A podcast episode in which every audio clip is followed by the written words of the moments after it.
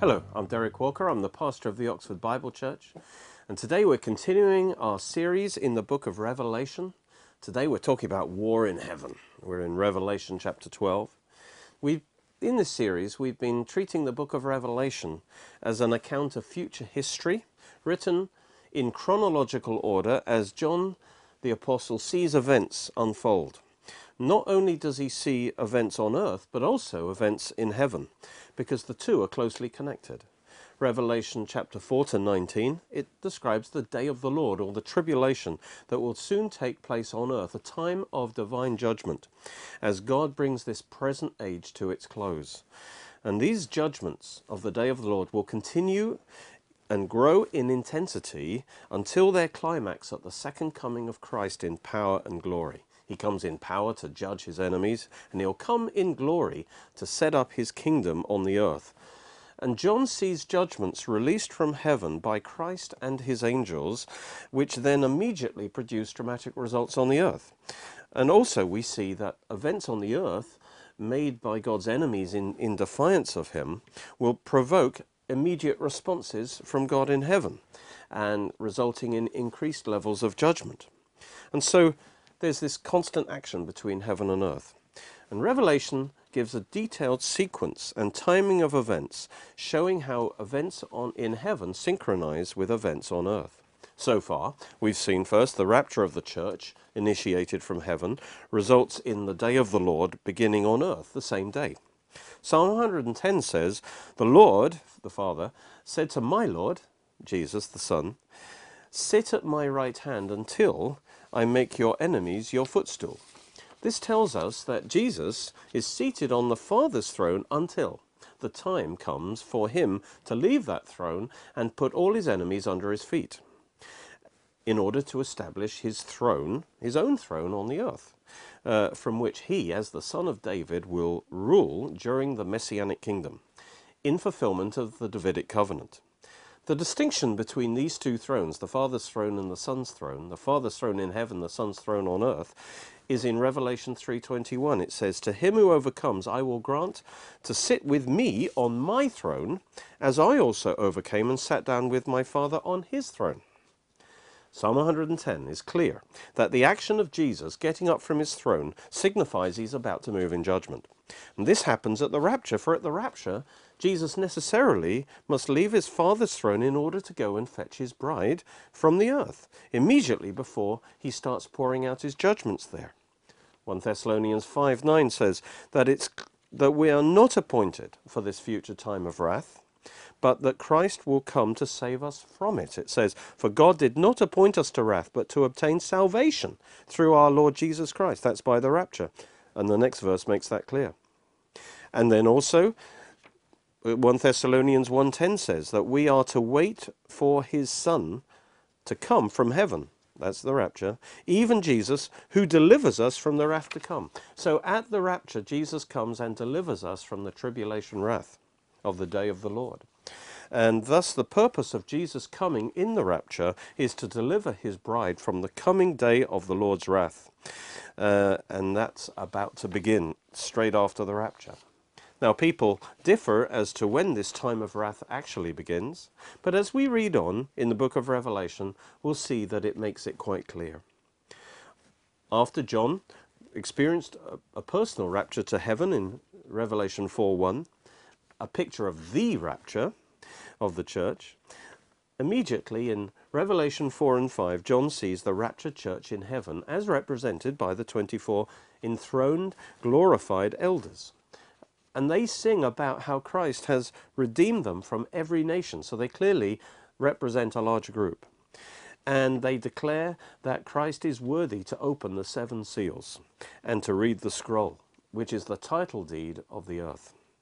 As the Redeemer, who has purchased the earth and its people with his blood, he alone is worthy to read the scroll, to prove that he is the rightful owner of the earth, and therefore he has the right to take possession of it, and forcefully, and judge all those who oppose him, because as the Lamb he has purchased the earth.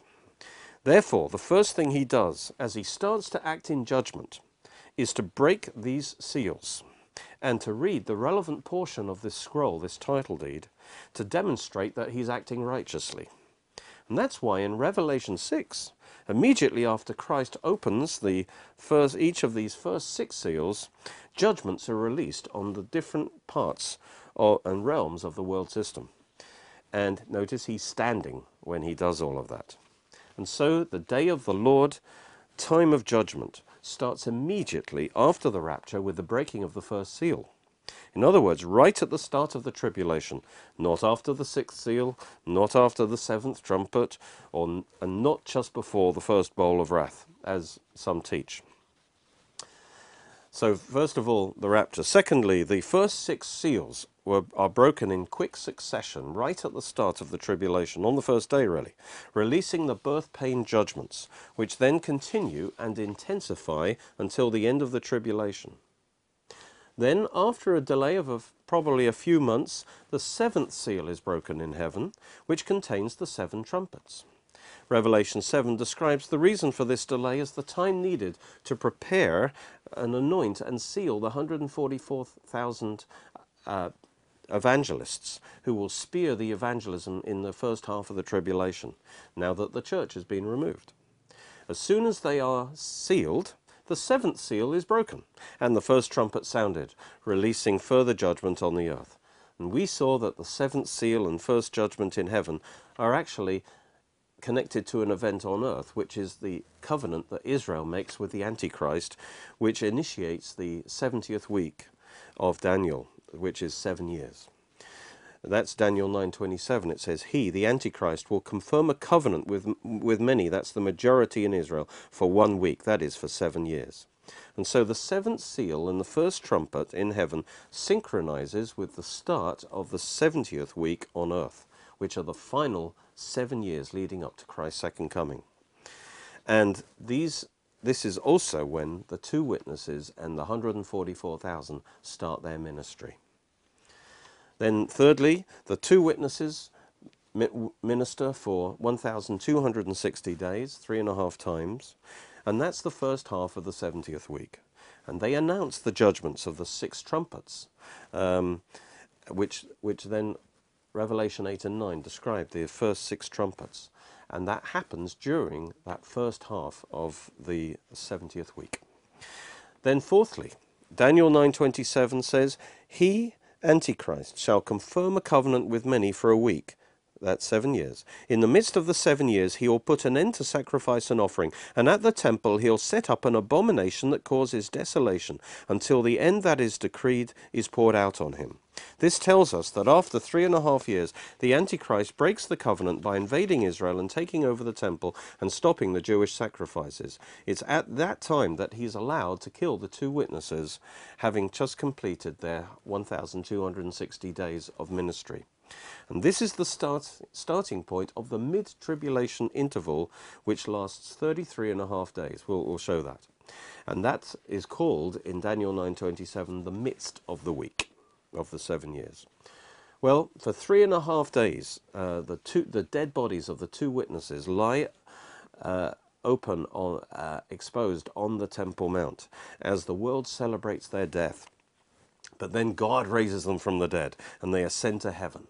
And it says, "After the 3.5 days, the breath of life from God entered them, and they stood on their feet, and terror struck those who saw them. Then they heard a loud voice from heaven saying to them, 'Come up here.' And they went up to heaven in a cloud, while their enemies looked on." Immediately after this, the seventh trumpet is blown in heaven. Verse 15 says, "Then the seventh angel sounded." And then it was followed by great rejoicing in heaven that God will complete all his judgments during the time of the seventh trumpet. And therefore the seventh trumpet will keep blowing throughout the Great Tribulation all the way to the second coming. Immediately after the seventh trumpet is blown, the next event described by Revelation is a woman fleeing for her life into the wilderness, where God will keep her safe for 1,260 days, and that's the final 3.5 years. We read that in Revelation 12:6, "Then the woman, fled into the wilderness, where she has a place prepared by God, that they should feed her there 1,260 days. Verse 14, she might fly into the wilderness to a place where she's nourished for a time, times, and half a time from the presence of the serpent. This woman is identified in the first few verses of Revelation 12 as the one who brought forth Christ. And therefore she is believing Israel. She is the remnant of Israel. And she flees at mid-tribulation because she is then kept safe for the last 3.5 years, or 1,260 days, before Christ returns to save her from the Antichrist, who is threatening her very life. This corresponds perfectly to the words of Jesus in Matthew 24. He said, "Therefore, when you see the abomination of desolation, spoken of by Daniel the prophet, standing in the holy place, the temple, then let those who are in Judea flee to the mountains, for then there'll be a great tribulation such as not been since the beginning of the world until this time, no, nor ever shall be." And here Jesus is referring to Daniel 9:27, which tells us that the abomination of desolation will be erected at in the temple at mid-tribulation. Again it says, in the midst of the 7 years, Antichrist will put an end to sacrifice and offering, and at the temple he will set up an abomination that causes desolation. So Matthew 24 tells us that believing Israel will flee to safety to the mountains of Jordan at mid-tribulation, immediately after the abomination is set up, and that marks the start of the Great Tribulation. But Revelation 12 tells us that the woman, believing Israel, escapes to Jordan immediately after the seventh trumpet. Therefore, the seventh trumpet and the abomination of desolation must happen on the same day, which is 3.5 days into the mid-tribulation interval, 3.5 days after the two witnesses are killed. And this also proves, of course, that the seventh trumpet is at mid-tribulation and that it initiates the Great Tribulation. And so now we can see how everything fits perfectly into this framework. The two witnesses minister for 1,260 days, which is the first half of the 70th week. They are then killed, but after 3.5 days they ascend to heaven. The Antichrist responds immediately, seizes the initiative back by desecrating God's temple by setting up his abomination. But God responds immediately to this desecration by the blowing of the seventh trumpet, which initiates the greater judgments of the Great Tribulation. It's called the abomination that causes desolation or brings desolation because it causes God to respond by bringing down desolating judgments of the Great Tribulation, and those are released by the seventh trumpet. Believing Israel responds immediately to the abomination by fleeing to Jordan, where she's kept safe for the last 1,260 days of the Great Tribulation, which is the time also of Antichrist's world dictatorship. So, in conclusion, the seventh trumpet in heaven synchronizes with the abomination of desolation on the earth and the start of the Great Tribulation. The seventh trumpet marks the start of the worst time of history ever, the Great Tribulation. It's a time when evil is fully manifested and when God's judgments are greatly intensified. And that's exactly what Jesus said in Matthew 24. He said, "Then, when the abomination of desolation is set up, there will be great tribulation, such as not been since the beginning of the world until this time, no, nor ever shall be." Another prophecy that speaks of this day of the seventh trumpet, blown in response to the desecration of God's temple, which initiates the worst time ever on earth, called the Great Tribulation, is in Daniel chapter 12. And it confirms that on this day, the Jews are in special danger from the Antichrist. But God provides a way of escape and deliverance for the believers among them. This prophecy also reveals that these events are a manifestation of the spiritual warfare that over Israel that is now coming to its climax, as Satan inspires the Antichrist to destroy all the Jews, and therefore a dramatic angelic intervention on behalf of Israel is absolutely required at this time. So let's look at Daniel 12 here. The setting for Daniel 12 is the last verses of Daniel 11, and they describe Antichrist's invasion of Israel at mid-tribulation. For instance, verse 41 says, he will also enter the glorious land. That's Israel. And then verse 45 says, he will plant the tents of his palace between the seas. That's between the Mediterranean and the Dead Seas. And at the glorious holy mountain, that's Mount Moriah, where the temple is, the Temple Mount in Jerusalem, and that's where the third temple will be. So that shows that he plants himself on the Temple Mount. The Antichrist will be fully installed on the Temple Mount when he will have killed the two witnesses which have dominated the Temple Mount until then. And once he's killed them, and then he will set up his abomination of desolation, dedicating the temple to himself. And so this is the time we come to here in the prophecy of Daniel. And then we move into Daniel 12, and it says, at that time, that is, on the day that the abomination is set up and the seventh trumpet is blown, it says, Michael, the angel Michael, will stand up to take action. The great prince who stands watch over the sons of your people. Daniel's people is Israel.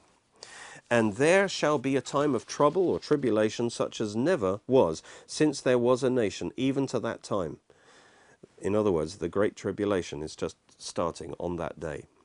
And at that time your people, Israel, shall be delivered. They'll be delivered by fleeing to Jordan.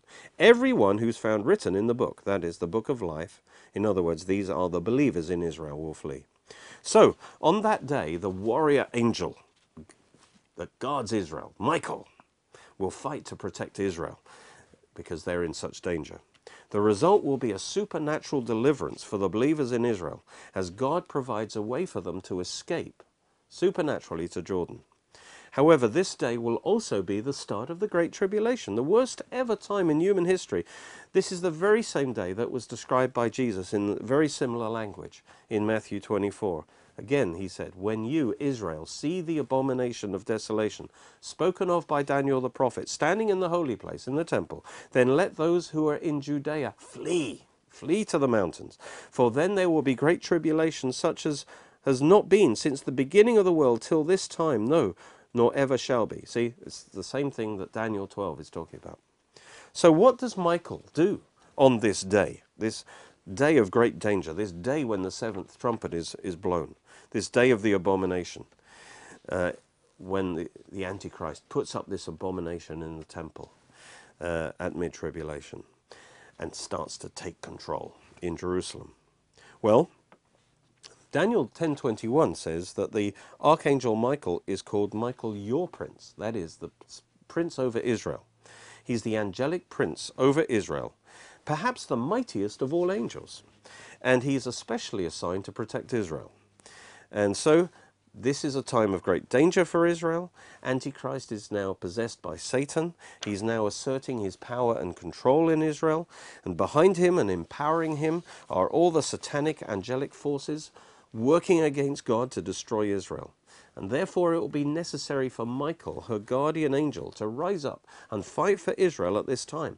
And Revelation 12, which also is dated to this very day, describes what Michael and his angels will do at this time.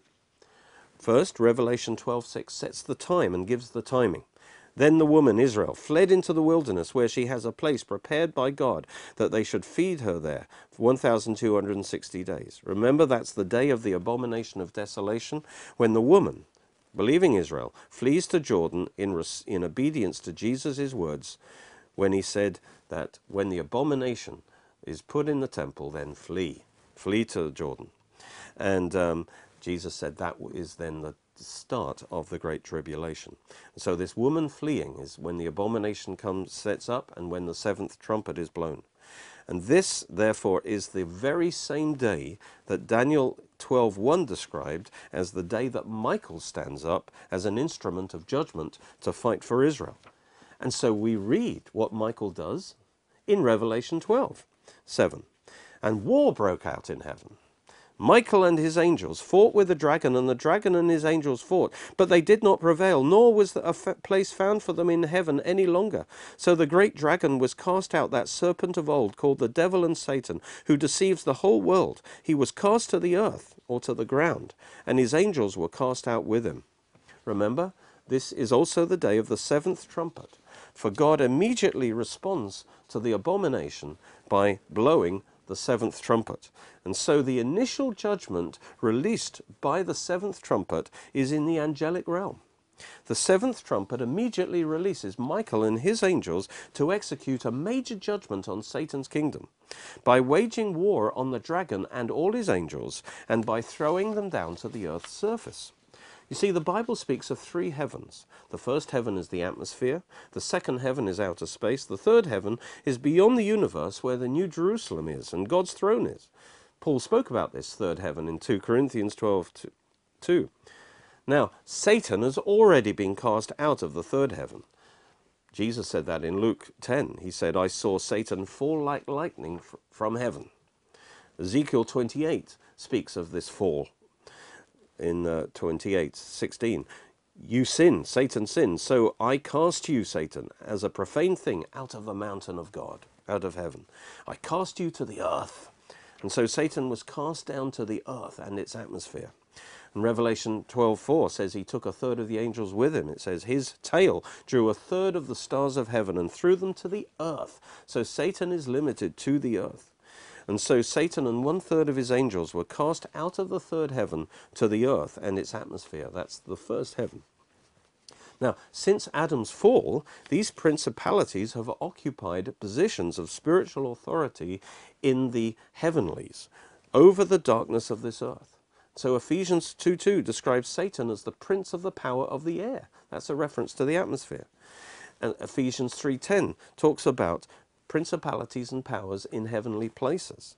And Ephesians 6:12 talks about us wrestling against principalities, against powers, against the rulers of the darkness of this age, against spiritual wickedness, spiritual hosts of wickedness in the heavenly places, in the first heaven.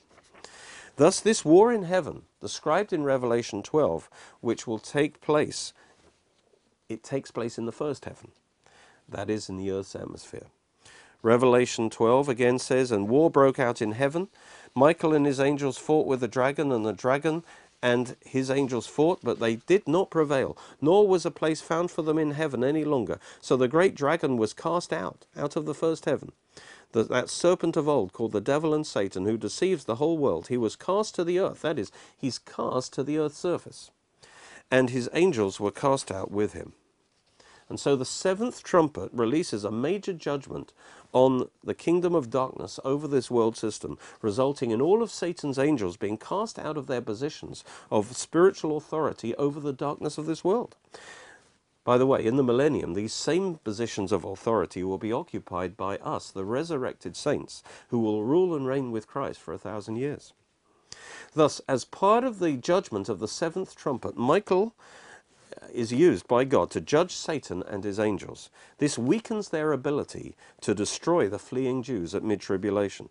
And so this action also has the result of fulfilling Michael's special mandate of as protector of Israel, for it restrains the power of Satan at this time and the Antichrist during this crucial mid-tribulation interval while believing Israel is making her escape.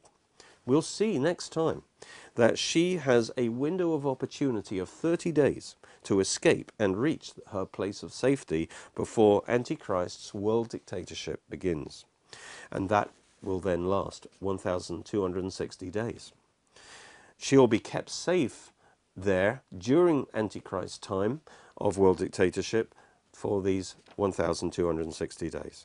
So the Great Tribulation in all lasts for 30 days plus 1,260 days, which is 1,290 days. And we'll see that next time in Daniel chapter 12. Well, when Satan and his angels are cast out from their heavenly positions of power, heaven rejoices. We read that in Revelation 12. Then I heard a loud voice saying in heaven, now salvation and strength and the kingdom of our God and the power of his Christ have come, for the accuser of our brethren, who accused them before our God day and night, has been cast down. And they overcame him, the believers overcame Satan, by the blood of the Lamb and by the word of their testimony, and they did not love their lives to the death. Therefore rejoice, O heavens, and you who dwell in them. Woe to the inhabitants of the earth and the sea, for the devil has come down to you, to the earth's surface, having great wrath, because he knows that he has a short time. So Satan and his angels are cast down at the seventh trumpet, so the short time remaining when Satan is active on the earth's surface is the whole time of the Great Tribulation of 1,290 days. Then we read that when the dragon saw that he had been cast to the earth, he persecuted the woman who'd given birth to the male child. As soon as Satan is cast down at the seventh trumpet, he tries to destroy the woman who has just begun her flight to Jordan. But God helps her to make a speedy escape, just like he helped Israel flee Pharaoh at the Exodus. It says, "The woman was given 2 wings of a great eagle, that she might fly into the wilderness to a place where she's nourished for a time, times, and half a time from the presence of the serpent." God will provide all her needs in this place for the 1,260 days of Antichrist world dictatorship. Satan tries to destroy the woman by inspiring Antichrist to send an army out after her, just as Pharaoh pursued Israel.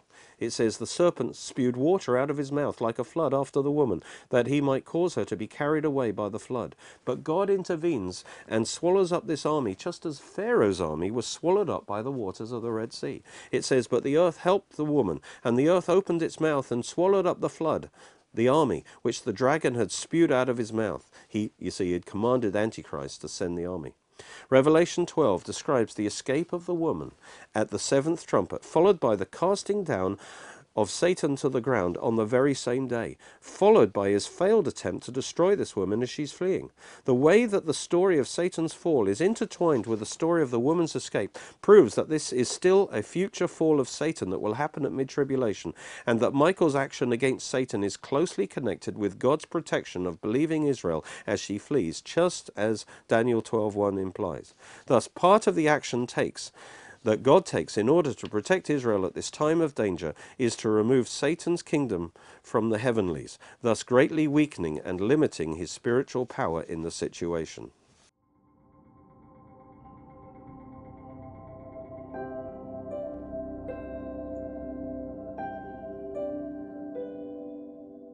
Thank you for watching.